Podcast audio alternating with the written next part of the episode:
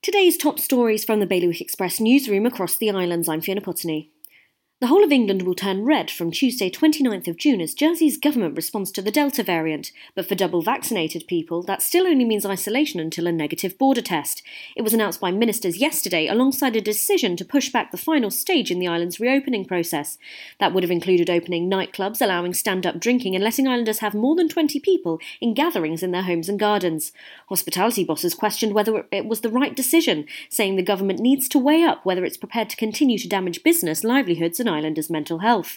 Meanwhile, calls have been made for Guernsey to rethink its loosening of border restrictions from 1st of July in light of new evidence, with the UK extending its lockdown due to the Delta variant and Jersey added to the island's COVID watch list.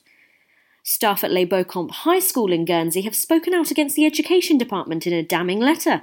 They express grave concerns about a lack of focus on 11 to 16 education, flip flop messaging over job security, and fears that the reorganisation of local schooling will lead to inferior learning environments.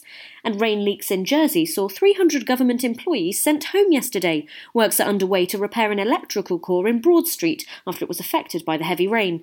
For more on all these stories, visit BailiwickExpress.com. Your weather now cloudy with mist and rain and a top temperature of 16 degrees. Bailiwick Radio News.